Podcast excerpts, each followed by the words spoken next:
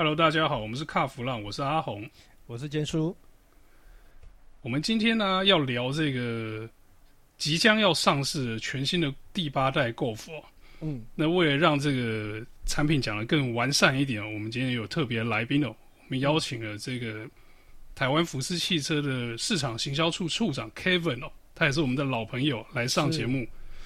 那请他来先跟观众朋友们打个招呼吧，Kevin。嗨，大家好，我是 Kevin 陈冠宇。那今天很开心可以在节目上跟大家多聊多分享。那尤其今天我也蛮兴奋的哦，这个主题跟我切身相关。我自己本身是六代跟七代的 Golf 车主，所以今天有一些呃针对全新第八代的一些产品的资讯哦，也想很乐意的来跟大家做分享跟意见交换。哇，那那我看 Kevin 你可以好好的用这个六代、七代车主，还有阿红啊，你们都是车主。可以用你们的这个现有的，然后再看新的东西，我觉得你们可以做很好的比较。哎，是啊，是啊。那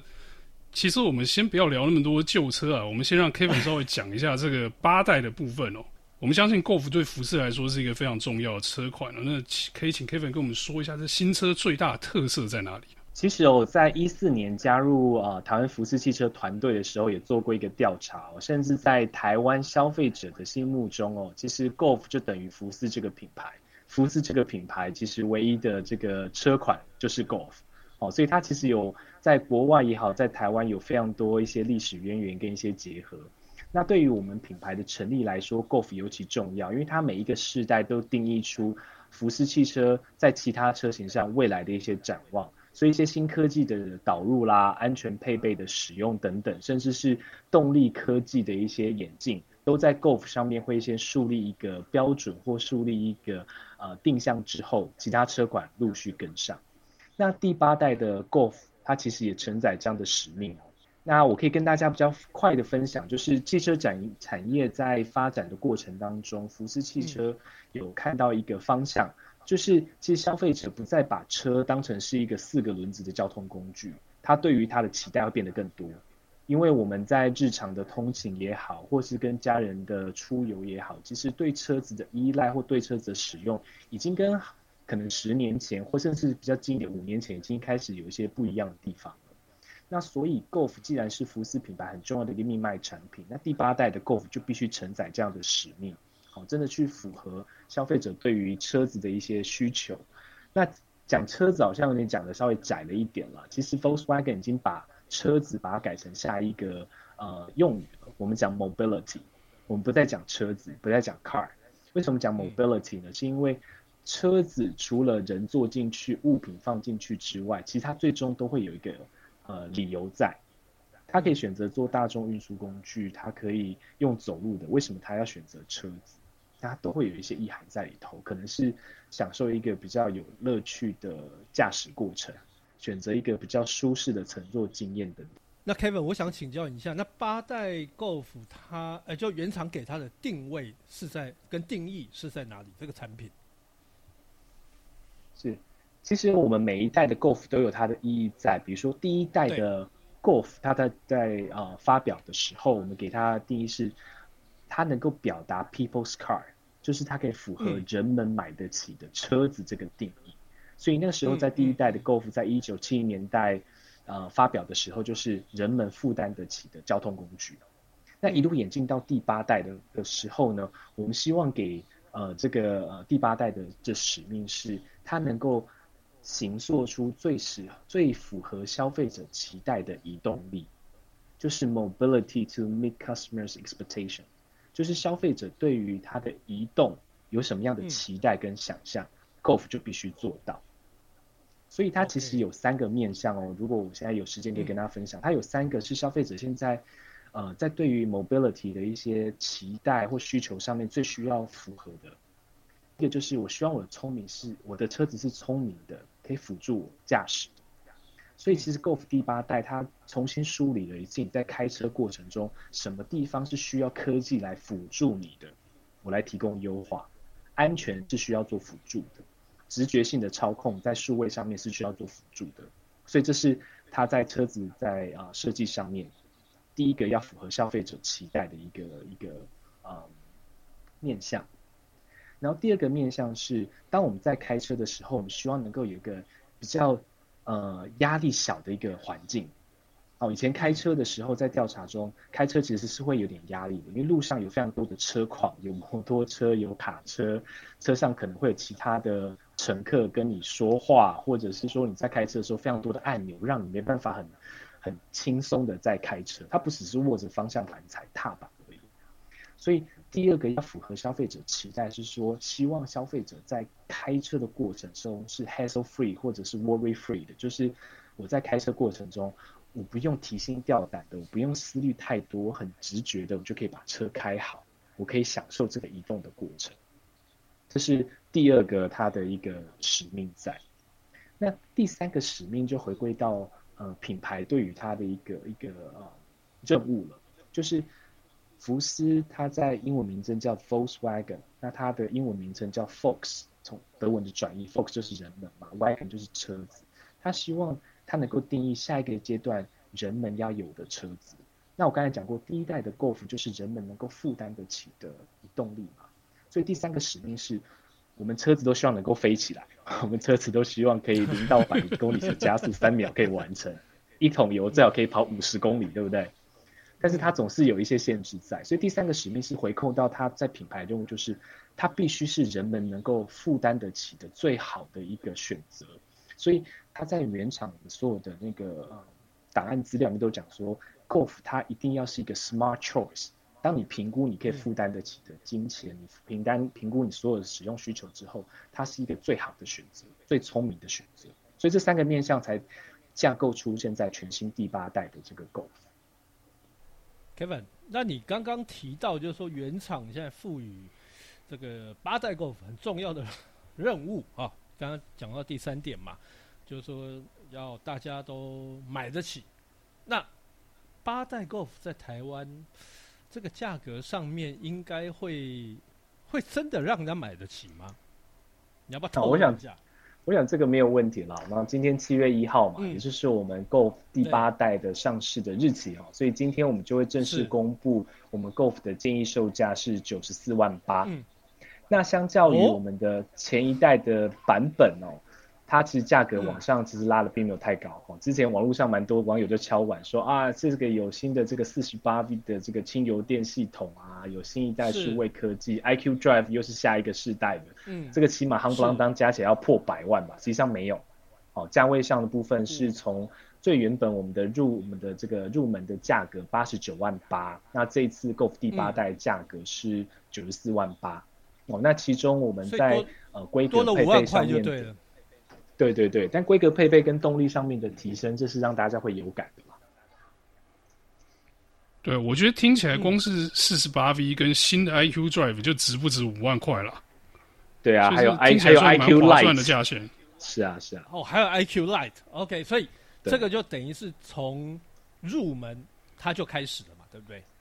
对对对，这全车系的标配四十八 V。那当然 GTI 因为车格的定位不同嘛，所以是不一样的一个计算的一个基础。不过我们自己在台湾发表两个车型，就是一一点零的 ETSI 跟一点五的 ETSI 这两款车型，全车系都是标准配备我们新世代的 IQ Lite，然后新升规的 IQ Drive 安全辅助配备，还有四十八 V 的轻油电的这个动力系统。那更不要说可能在外观内装上面的一些提升，还有全新第三世代的一个全数位化的仪表板，哦，所以这些整个这样都是全车系的标配了。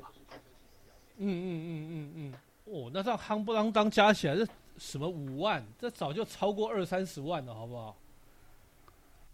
所以我觉得一般的 Golf 确实有维持住它那个有战斗力的那个价钱，而且有符合刚才 Kevin 讲的一些。福斯原厂对于 Golf 的那个定位，我觉得听起来感觉还蛮棒的耶。是，其实我对它很期待哦。那一直以来，我们台湾福斯汽车在台湾销售的车型，如果你用同样的规格配备回查德国当地的售价的话，都是更低的。更不要说台湾有比较高的货物税跟关税。所以其实网络上也有网友也帮我们先去，因为之前我们也先做过产品大致的介绍嘛，他也回头去查了德国官网的售价。嗯嗯换算出来，在台湾如果真的用同样的规格，不算呃那些税金等等的，在德国以欧元换算回来的价格的话，已经破百万。嗯。所以我觉得台湾现在这个价格还是让消费者来说，当然他可以去去做一些评估，但是不会是一个负担不起的一个全新时代的产品。我觉得在价格定价这方面呢、啊，这是听起来这个 Golf 八的这个价格是很有战斗力的。就对于喜欢这种小型掀背车的人来讲的话，第一个它的尺寸跟空间表现都很好。那第二个就是刚才讲的那些配备都相当迷人。那不过呢，我觉得 Golf 这次有一点点就是呃，跟欧洲上市的时间拖得有点长了，所以搞到现在变成说你掀背车跟旅行车听说要一起出来是吗？是在台湾我们会所有的车型同时发表。包含了先辈的车型、旅行的车型，还有就是我们在之前也上市的 GTI 的这个车款，我们同步都会在七月一号的时候，把所有的价格、规格、配备都一次就全部一起发表。所以就是一次就把哎哎、对，确实是所有的这个。Golf 的主要的衍生车款都直接就推出哦，那其实这个产品阵容还蛮惊人的哦。你你看就呃标准的 Golf GTI，然后旅行车，如果再搭配这个两三种不同的这个动力规格的话，那一次出来 Golf 可能有八九台有。发表会应该是阵容浩大。那我们回过头来讲一下这个 GTI 的部分，你知道那个 GTI 一直是像我们这种比较热血的人都很爱的哦。那但是这次 GTI 那个价钱相比之下，感觉好像涨了蛮多的哦。对，其实这一次 GTI 我们在初期上，一般说初期上市，在七月一号上市之前，我们贩售的是它的四十五周年的限定款，所以它跟我们标准款的这个 GTI 有蛮多规格上面的差异，所以这是为什么在价位上面会稍微再往上拉跌。哦，那它的产品设计是奠基在我们第七代改款的这个 GTI Performance 这个车款，哦，在呃那时候我们的标准售价是一万呃一百五十六万八。哦，但是在第八世代上面，我们有加了一些规格的配备。那这些规格配备其实，呃，加起来的这个售价哦，换算出来的话，当初算起来大概是要到一百九十万这样的规格，然后蛮高的。好，那其中包含了当然除了内外观的一些差异之外，然后再就是我们在这次的这个车款上面呢，不管是在座椅、恒温空调、全新第十十寸最新版本的这个。呃，多媒体的这个数位主机，那还有就是车内的一些舒适配备，包含的像气氛灯啊、无线的手机连接，包含无线充电的装置，还有就是 IQ Drive 的下一个世代的这个道路虚拟实境的显示功能。哦，这个是一个蛮有趣的，待会可以跟大家多分享的一个科技配备哦。它不再是一个文字的叙述，或者是一个比较呆板的图像设置，它是真的可以判断出你的车子在盲点侦测旁边是摩托车还是汽车。啊，所以这个 IQ Drive 是下一个世代 IQ Drive。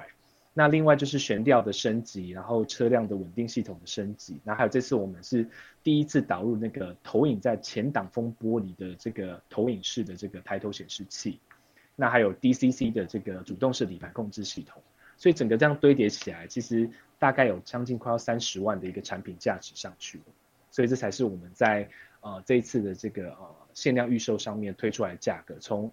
一百五十六万八堆叠将近三十万的的规格之后，我们换算出来给这个老客户、老朋友的这个优惠价格是一百六十九万八。哦，大概叠了三十万的规格。欸、老客户、老朋友，这听起来是挖洞给我跳啊！对啊，对啊，非常期待，非常期待，像阿红这样的老客户、老朋友来共襄盛举一下。阿红，你是该换，你要换车，你真的该换车了。真的该换车。我有收到这个老客户、老朋友的邀请，而且我还真的符合资格，这下可糟糕了。我本身也符合资格，因为我也是两台 Golf 的车主，所以我也符合资格，也在抢啊。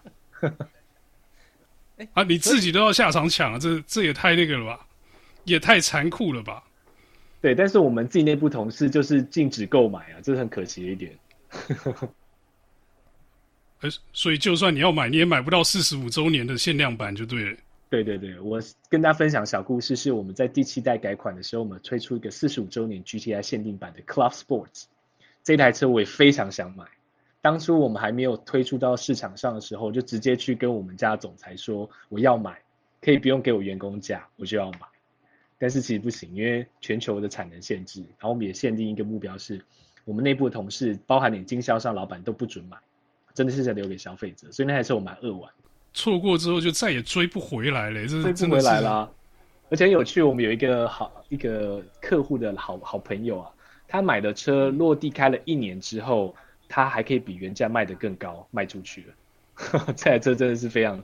非常的经典，非常限量，大家非常喜欢啊。GTI 的 Class 热 Class Sport 这种超定价卖的这个故事，我听的可多了。因为我其实本来也还蛮想买的，但是后来实在是有点买不下手。好，那我们这个有关呃。八代 GoF 的部分呢，可能在这边先告一段落。那